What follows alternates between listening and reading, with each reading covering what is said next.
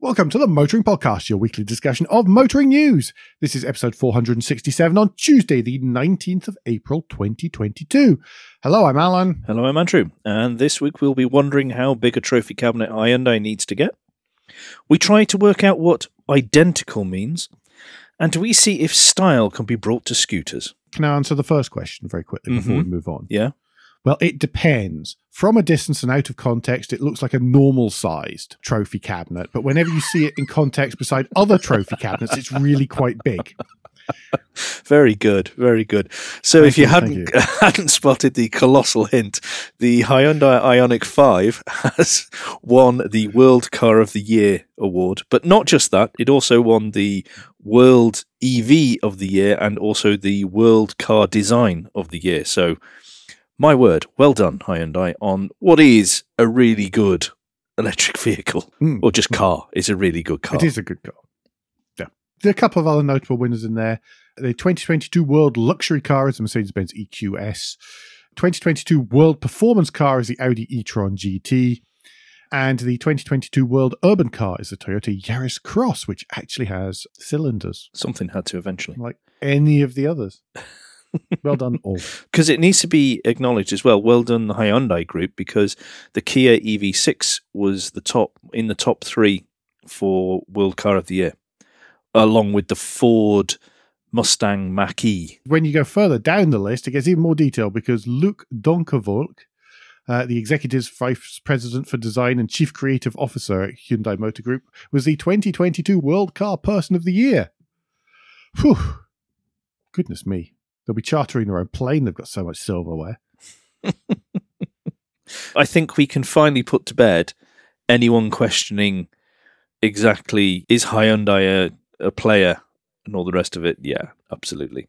And I think I, somebody mentioned this. I don't know whether it's Twitter or whether it's a conversation with you, but saying about how EV was a was very much a leveler and a resetting of. That sounds far too deep to be me. It wasn't me.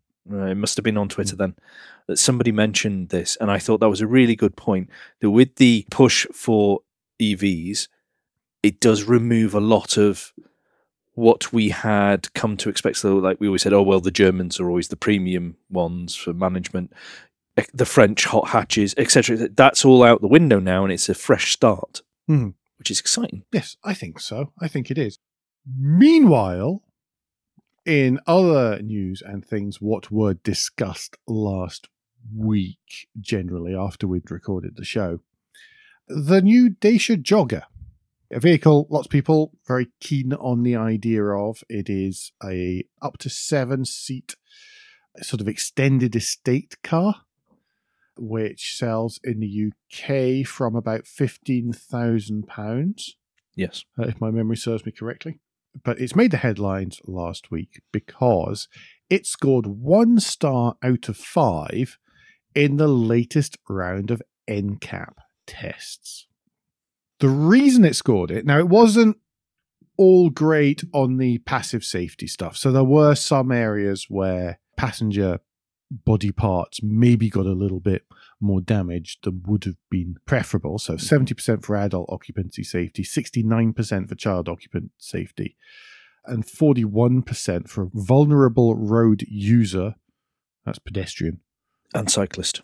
and cyclist protection, and 39% for its safety assist functions. Now, it needs to be remembered that NCAP only gives the score based on the lowest score that's given. Yeah. So, out of all those, the one star is based on the safety assist stuff. Yes, nothing to. It wouldn't matter if it was ninety percent on ad, or ninety nine percent on adult occupant safety, or ninety nine percent on child occupant safety, or any of the above.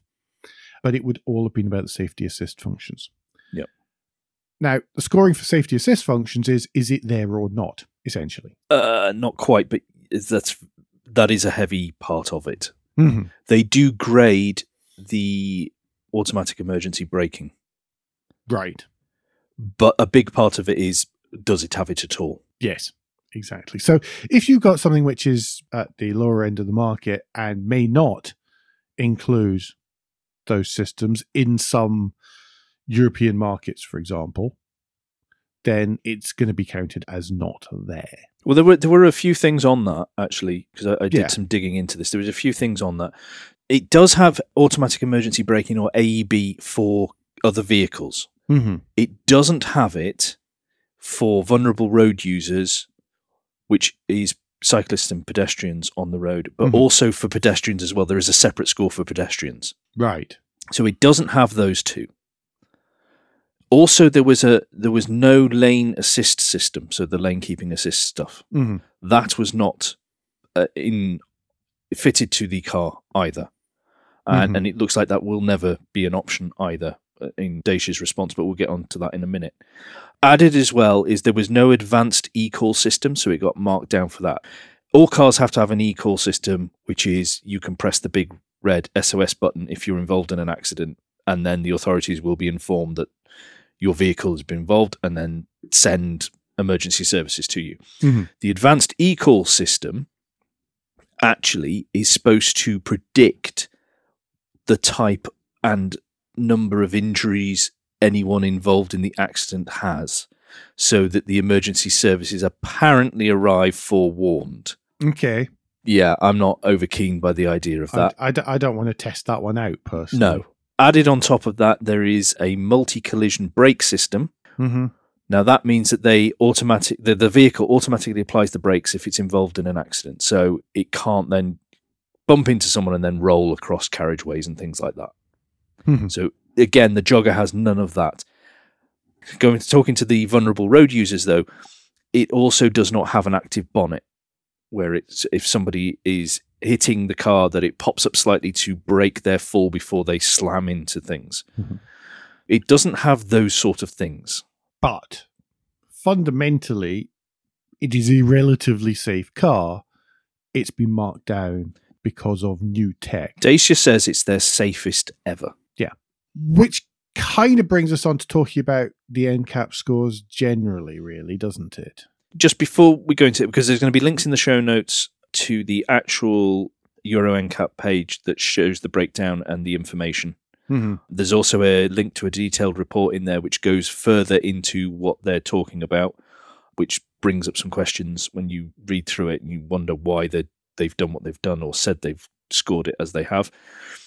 Dacia would have known this Mm-hmm. because they would have done these crash tests themselves. Yes. which I think is why Dacia has not come out and gone, this is outrageous, because they based the scores on the Sandero. Sandero Stepway, which Euro NCAP has said is basically identical in a tweet Hmm. response to people going, the Sandero is not the jogger. it is, and remember at the time when this came out, Dacia made a big point about, well, we've got from, I think it's up to the B pillar, was it? Or from the B pillar? There was some part of the car Mhm. that is actually a Dacia Sandero, and the platform is the same platform, even though it's extended. it's up to about the, the, the B pillar. Yeah, it's up to the B pillar. Yep. And that was a big thing about how they could help keep the cost down and all this sort of stuff. They haven't disputed the Sandero being used for the basis of the scoring. They haven't disputed the scoring. They have come out to explain why they do not fit these additional expensive systems to their mm-hmm. vehicles. And Yeah. then I think we can get into the whole right. As this is not essentially an unsafe, it's not a Rover 100. No, no, it, it is not going to just crumple like a fag packet. Yeah. Does that mean we are now at a point where we need to have a discussion about NCAP scoring? Hmm. Do we need to have some clarification for consumers, particularly? And we mentioned this last time when we talked about the Renault Zoe score. Yeah, we did. I strongly feel there needs to be a date related to the star score. Yeah, because it used to be back in the days when NCAP was young and innocent, then it was purely about the passive safety. And they've done a great job with that, by the way. When I, I'm, yeah, I'm yeah, yeah. I want to make it clear because this could be looking like a hatchet job on NCAP. A lot of what NCAP have done, that they do, and the concept behind it is very, very good. It is. The challenge is what they could probably make clearer is that the scores have changed over time. Yep. And that the focus to an extent has changed over time. I mean, obviously it's still on safety, but the the addition of the looking at things at some of the passive safety features and some of the things that aren't even passive safety features, they are either an indicator for people belting up in the back seats Mhm. type thing, or showing on the dashboard, which I don't know. Is it does it is it just a is that a preventative feature? I don't know. But th- that kind of thing is now included. Kind is it is it clear to people who don't understand No. that these things are included what that that they are included and that they have a knock on effect and that star ratings for something that was a four star five star vehicle when it was introduced two or three years later it can be a two star or one star despite being the same vehicle it's no less safe but the scoring has changed Yes, that's my problem for it. Added on top of that is the push for so many of these electronics safety. Mhm. things because anyone who's listened to car reviews we've done on here, there are big problems with them. There are big problems with them. They will pass the test that NCAP asks for, but they are not fit to be used a lot of times in a lot of circumstances across all manufacturers. I'm not picking on any one. Across all manufacturers, that there are foibles, there are inconsistencies, and it is effectively unsafe. to take an example where i got angry with it which doesn't really happen. So it's not just me. so it's not just it's not just, well normally it is. But um the honda hrv which i i have never sworn at a press car as much as i did in that and i only had it for two days. Because its driver assist systems just pulled you towards other vehicles. Hmm. but yet it scored 78% for the safety for its safety assist. If you are testing it to be used in certain circumstances, the systems should be only enabled in those circumstances. So, like on a motorway, dual carriageway, where it's clear lines, it should it they should be automatically disengaged if it's a country road or something. I've been driving a car th- uh, this week. I've dri- driven many miles in it. It has quite a lot of assist systems that will only turn on in what looked like geofenced locations. Okay. That you can be driving along and it'll say, no, you're not having that anymore. Because it's turned from three lane road to a two lane road. But still dual carriageway, but it's declared that that's the end of one type of road. So no, you're not getting those those features anymore. Mhm. You're getting this slimmed down set. Because otherwise, if people do not understand the car and the limitations and the capabilities that they get, and I know we're different because we're all into cars, so we all check this out and all the rest of it. But the vast majority of people aren't, and they just go, "I just, I just want the car, please. I want it to go in. I want to drive it." it's people come and go, I'd like a safe car to protect my family, please. They're not car people. No. At all. They just go in and say, Well, this one's a four star here. And they go, But my last car was a four star, so that must be good. Yeah, because on the back of the NCAP stuff, we are having mandated must be on assists. Again, there's no real change in the technology, so there's no real improvement, and it's not right. Hmm. That they are being permitted by regulators who don't understand, who do not use the cars as often as we do, as motoring journalists do, and understand that there are massive limitations to them. But equally, and don't and don't understand how it affects someone driving. Because the problem is, a driver assist, we are responsible as the driver, even though we don't have a control over it. Hmm. If the lane Yeah. keeping assist thing is, and we've, uh, I, I've read enough from journalists who say it was a really strong pull on the wheel, Mhm. and you go, at what point does someone say, well, yeah, you should be able to wrestle that back? Well, I couldn't. Yeah, sometimes it just it gives you a fair old yank if you're not if you're sort of paying attention but you're not completely expecting it, then it will. But you know, some of them are a fair old jerk. And how do you stop the automatic emergency braking? Press the Yeah, I brake mean, you- further. What? How do you get around that? But then on the other hand, that can be really good. Yeah, uh, it is. It, It, it's saved the front of an it- Alfa Stelvio on me. in the bits where it fulfills the criteria that it passes the test, they are very good. It's Hmm. outside of those in normal driving conditions.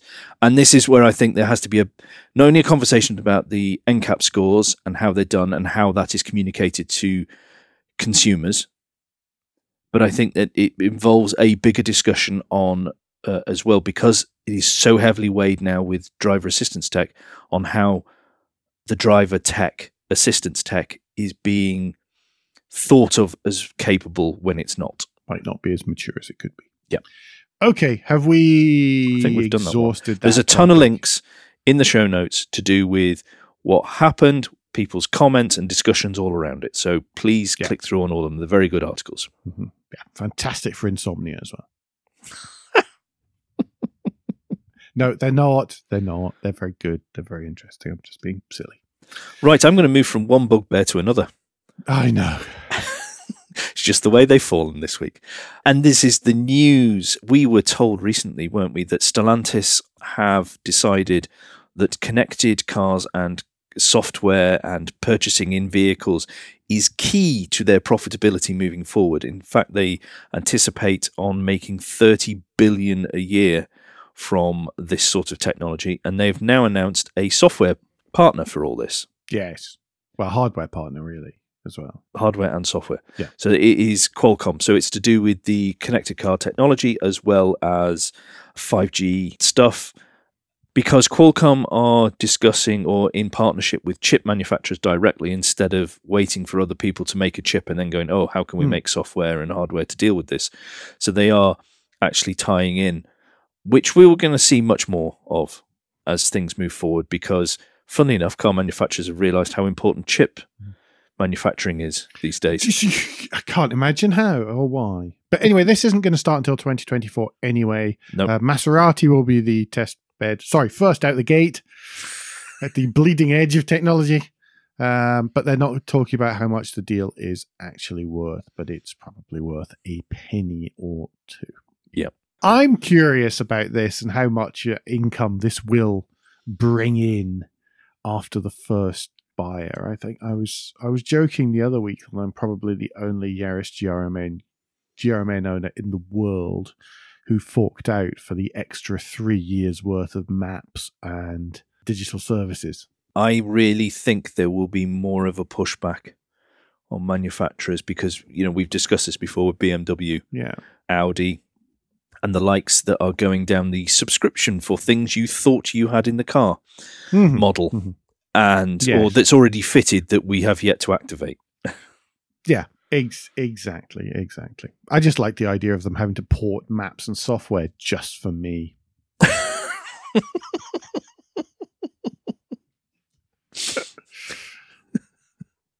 Not anymore. Not now. right. Do you want to park us up and explain a few Oh. things to us? Yes, just after the short drum cymbal noise. Uh, yeah, the just a quick reminder about those new rules uh, that we talked about not so long ago uh, about uh, about making car parks fairer.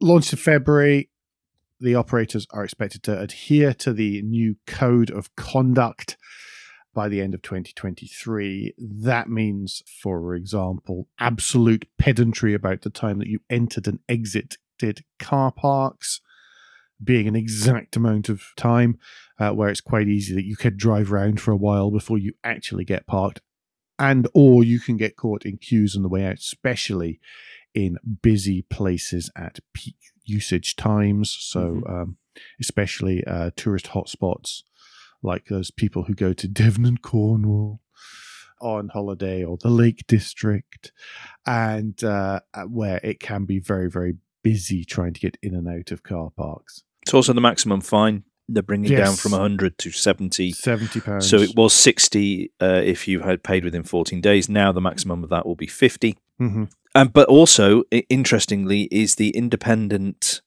and this is the thing which I think is really key. There's supposed to be an independent arbitrator yeah of the any complaints, which has to Mhm. be actually independent now because before they were not.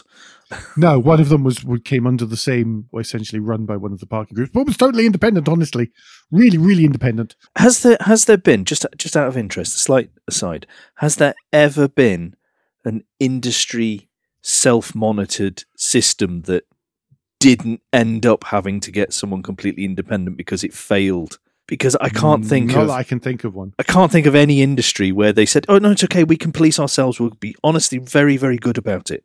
Hmm. And then several years later, you're not though. So we have to set up something independent. We act- we Yeah. we tried to give you the chance, but you've blown it. Yeah, I mean here here for example, there are two different groups. One called the Independent Appeal Service, the other one called the Parking on Private Land Appeals, and they both have different rules and different times in which you can apply and have different times in which they're going to respond to you, and which one you have to use depends on which group uh, the parking company is is a member of, etc., etc., etc. And that's why they're trying to harmonize it all into one, so everybody knows what their rates are at all times. Uh, and lots of this fining is a result of people of them not being allowed to clamp anymore. So instead of in, instead of charging a few people lots of money, instead what they're trying to do is charge everybody a bit more money. Uh, it- it- did you see the other one, by the way, that somebody posted uh, on Twitter about one of the, the car parks, which is pointing out where it's got different rates depending on the emissions of uh, uh, the emissions category of your vehicle.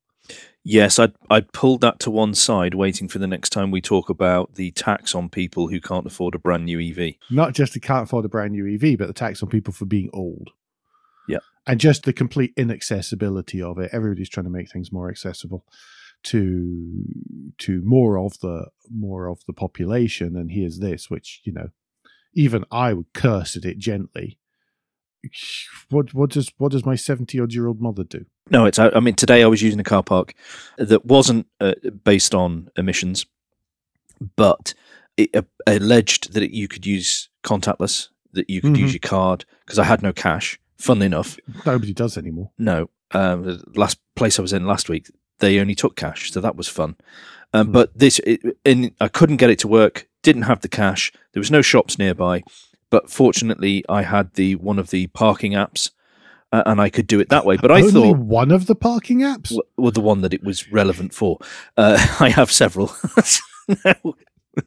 unfortunately.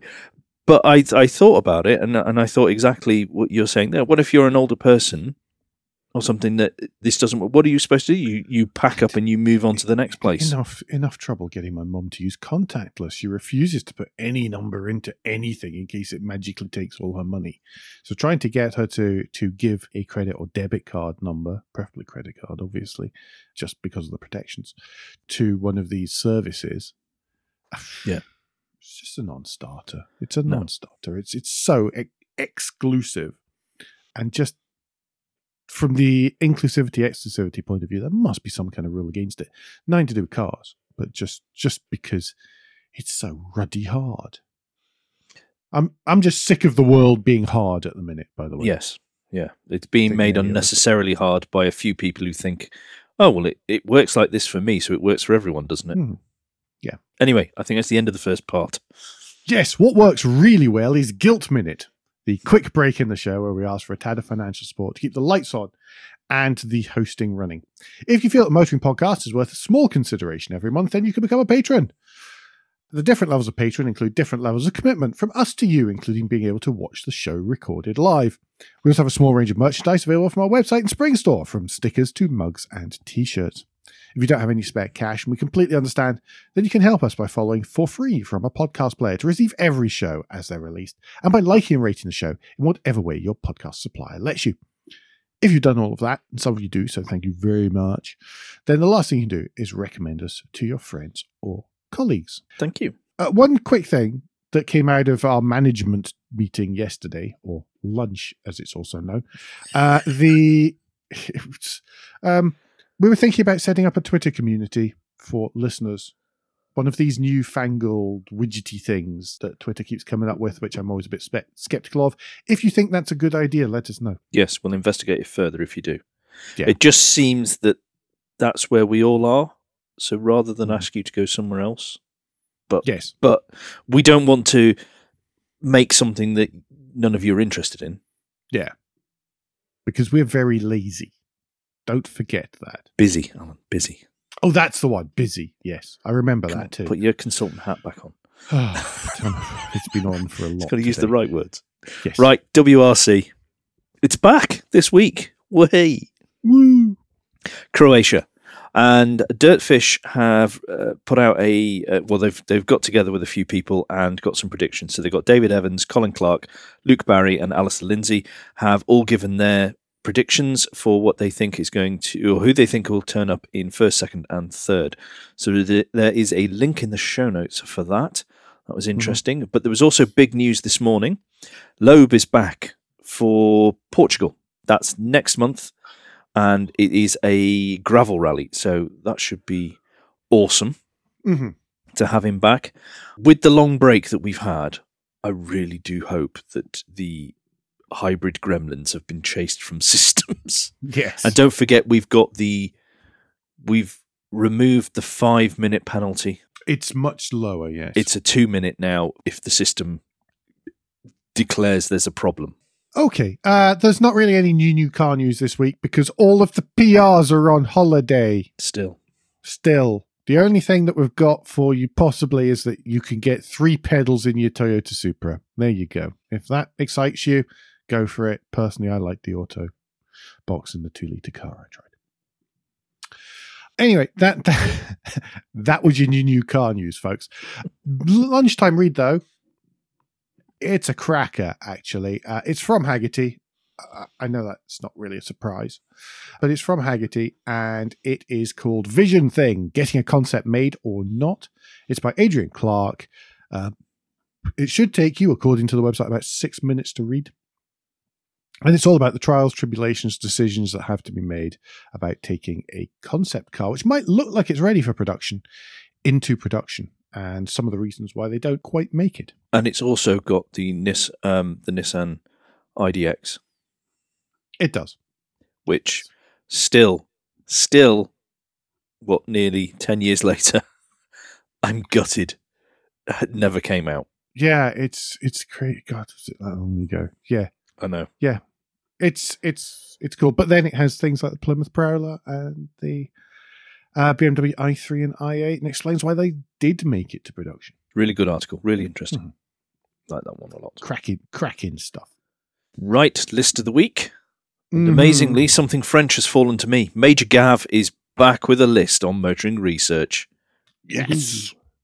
And it is 25 fantastic French classic cars. So, Alan, Mm. as there's 25, how long did it take you, A, to get one, just one, and B, what is that one? Didn't take well. No, I went right the way through and thought I love all of those.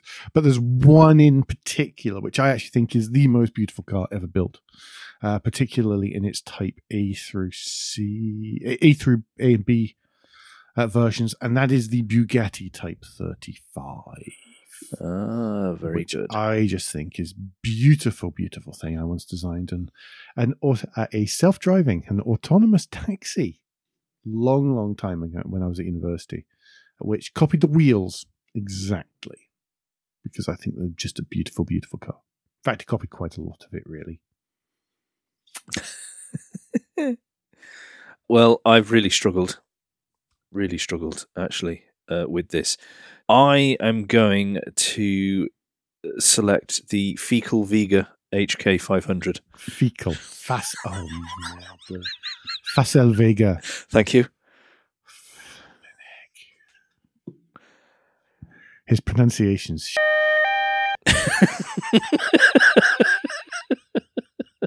literally in there. but I think that is an incredibly glamorous, lovely looking vehicle. I am so surprised you chose that, given some of the other wonders in there. I know, it- it- so I could have picked- from. Pretty much any of them.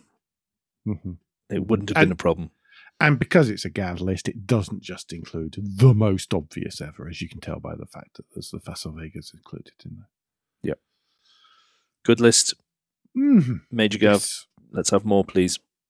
I don't care that you're with- busy with get on life. with it. Right, do you want to take us to the end finally? And finally, this week is Pininfarina. So Italian stuff now.